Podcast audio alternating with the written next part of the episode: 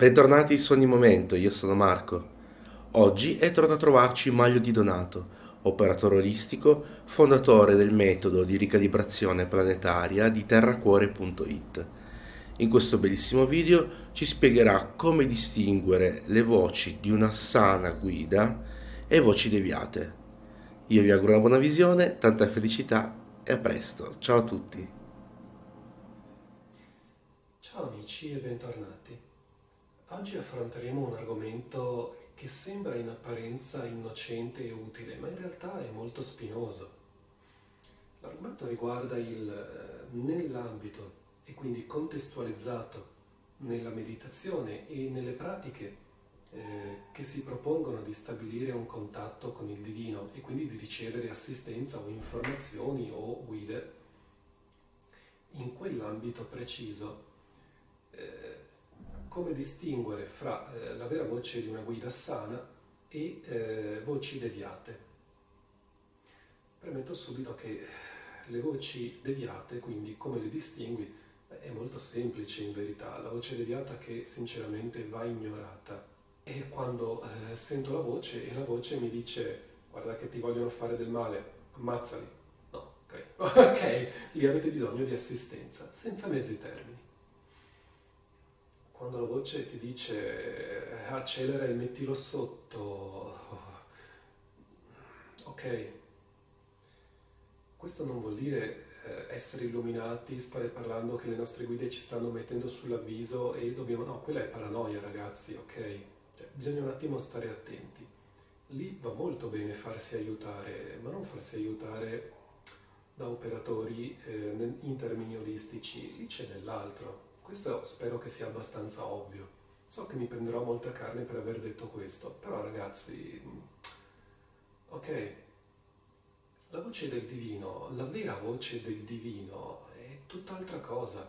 La vera voce del divino, innanzitutto, di che cosa ti parla? Ti rispetta, ti rispetta in modo totale, non ti mette paletti, non ti mette barriere, non ti giudica non ti giudicherà mai, ti ama profondamente e quindi ti rispetta, piuttosto non ti dice una cosa per evitare di ferirti, oppure ti dice una cosa ma rispettando le tue libere scelte. Oppure ancora eh, ti mette davanti a una sfida per farti crescere, ma ti tende la mano aspettando che tu faccia il passo. Il fine delle pratiche di meditazione con le energie per Messano è quello di diventare sovrani della nostra vita e di diventare liberi, non quello di dipendere, di dipendere da guide o maestri, per quanto belli siano. E lì ecco che posso dirvi che una guida sana ti mette davanti la sfida e ti dice mo diventi autonomo, non puoi più dipendere da me. E questo è un punto. La guida sana che fa? Ti tiene dipendente o ti avvia a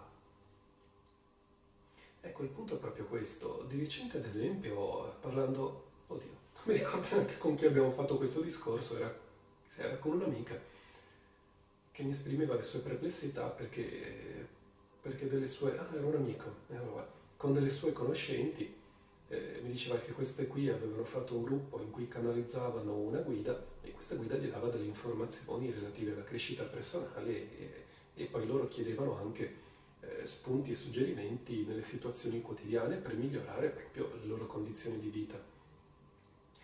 E lui gli fece notare con un po' di perplessità che po' di anni, nonostante fossero un po' di anni che andavano avanti, viste dall'esterno non era cambiato assolutamente nulla. E quindi gli faceva notare, ma siete sicuri che quella guida di cui state parlando sia davvero una guida sana e non vi stia pigliando per i fondelli nutrendosi della vostra energia? Perché siete ferme lì e mi fa che dopo aver messo questa pulce nell'orecchio hanno deciso di non vederlo più. hanno proprio chiuso completamente i contatti. Sì, questa è una tematica molto spinosa con cui confrontarci. Un mio amico una volta fece un esperimento, disse, boh, voglio provare a contattare eh, un'antica coscienza, voglio vedere se questa antica coscienza mi risponde ricevette una risposta, dato che quell'antica coscienza aveva delle informazioni, delle pratiche, gli chiese di spiegarle, di, se poteva acquisirle, gliele spiegò. Poi da bravo ricercatore disse, bene, ok, adesso vado a testare nelle pratiche che mi sono state date che qualità energetica c'è.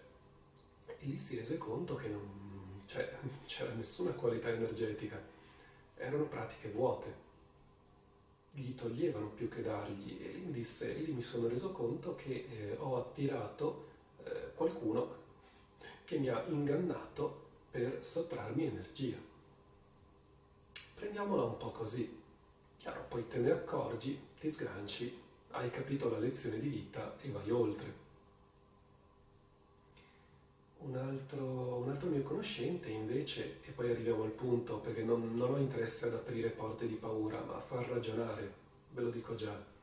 Un altro mio amico invece, bella persona, disse, mi raccontò, guarda, io faccio Tai Chi da tanti anni, faccio arti marziali da ancora più anni, ho letto, ho letto un manuale di, di Theta Healing ho letto questa cosa che al quinto piano di esistenza, secondo il Theta Healing, risiedono i maestri, allora sai che faccio? Io uso la meditazione del Theta Healing, vado a contattare i maestri di Tai Chi e mi faccio insegnare le tecniche che sono state perdute. E lo sta facendo davvero.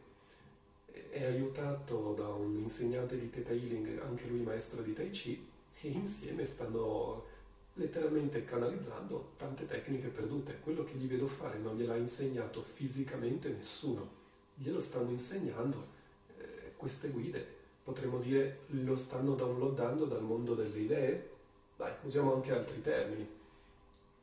Ecco, lì, lì è un caso sano. Eh, gli stanno arrivando delle informazioni che li aiutano a crescere, sono pratiche, sono efficaci. E questo è un altro punto di, di confronto, cioè se le informazioni che ti giù sono concrete, ti fanno, ma soprattutto ti danno, ti fanno, non ti tengono fermo lì, ti fanno crescere probabilmente quello che stai canalizzando è sano. Un altro punto è proprio questo.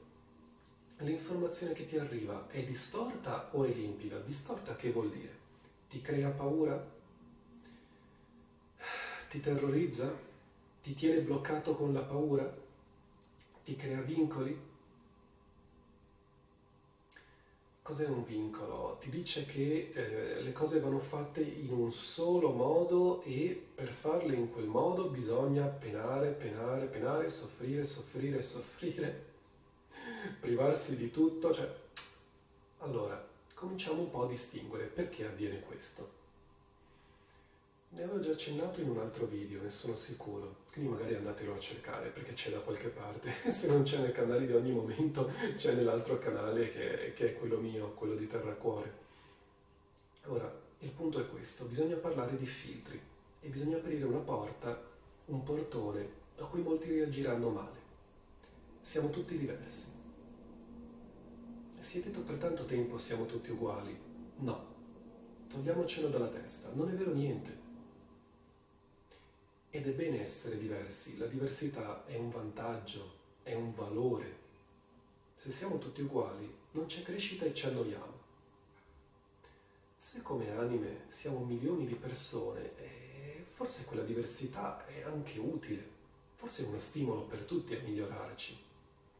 Ma al di là dei discorsi filosofici, prendiamo questo esempio, ok? Se io dico albero, quanti alberi state pensando?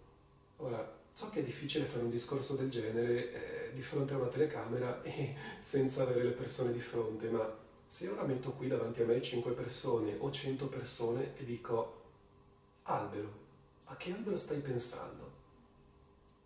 Eh, eh, ogni persona penserà a un albero diverso. C'è chi immaginerà un albero in inverno senza foglie, c'è chi immaginerà un arbusto, c'è chi un albero gigantesco, uno pieno di foglie, c'è chi lo immaginerà senza fiori o con i fiori, chi marrone, chi immaginerà eh, gli aghi sottili come il pino, chi le foglie larghe come la magnolia, chi quelle piccole e tozze e macarine come le querce, chi penserà a un salice, il salice ha le foglioline piccole ma sono in, in rami a fili lunghi, tutti diversi gli uni dagli altri, il punto è proprio questo. Ora, ognuno di noi ha un mondo di rappresentazioni inconsce interiori che derivano dal modo in cui siamo cresciuti e quindi dalla famiglia, ma anche dall'eredità genetica che si esprime nel nostro inconscio. Sì, perché come sostengono Ellinger, Jodorowsky e molti altri, c'è un background di inconscio familiare che ereditiamo. Il collegamento, l'antenna di quell'inconscio familiare che è un campo è il DNA che si sintonizza sul campo e prende le informazioni. E quindi dietro c'è un substrato di inconscio familiare. Ma poi a questo si crea quello che la società ci ha mostrato e quello che noi, per la nostra personale impronta d'anima, abbiamo preso da questa società e abbiamo accolto. E poi ci sono le esperienze d'anima. Ed ecco quindi e dimenticavo, poi ci sono anche la parte, eh, diciamo, di condizionamento in positivo e in negativo, cioè eh, data da quello che uno ha studiato nella vita. Ecco che tutto questo finisce nel calderone inconscio e sono filtri, sono filtri, in positivo o in negativo, che poi, quando c'è l'esperienza della percezione eh, più profonda, anche la percezione del divino, la percezione delle energie, ecco che quei filtri si sovrappongono all'esperienza e ti danno, ti danno un pacchetto già pronto. Che cosa vuol dire? Vuol dire che cinque persone diverse che a parità di preparazione, a parità, che cos'è la preparazione? Faccio un esempio banale, eh, che può essere ad esempio il, eh, tutti abbiamo fatto magari un giorno di digiuno, perché? perché il digiuno libera la mente dopo il giorno di digiuno tutti abbiamo fatto, che so, una mattinata di meditazione basata sull'autoascolto, tutti abbiamo fatto un pomeriggio di eh, pratica con la respirazione.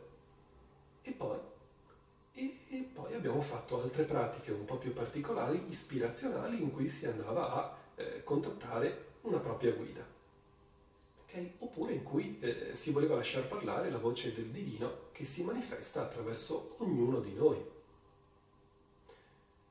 Sì, perché ognuno di noi è manifestazione di un aspetto diverso del divino, ma quanti filtri ci stiamo mettendo? Boh. Ecco che quelle cinque persone esprimeranno cinque aspetti diversi del divino con i loro filtri, che dipendono poi da moltissimi fattori da quanto uno ha lavorato dentro di sé, da quante capacità anche innate ha. Ma la capacità innata non è altro che la sensibilità che uno ha mantenuto viva come collegamento coscio-inconscio di superare alcuni filtri e andare più in profondità nell'esperienza percettiva e ispirazionale. Ecco che qui c'è anche una potenziale spiegazione del perché alcune persone magari fanno questo tipo di esperienze e canalizzano delle informazioni e altre canalizzano cose completamente diverse. Ad esempio un po'... Eh... No, dai, avete capito.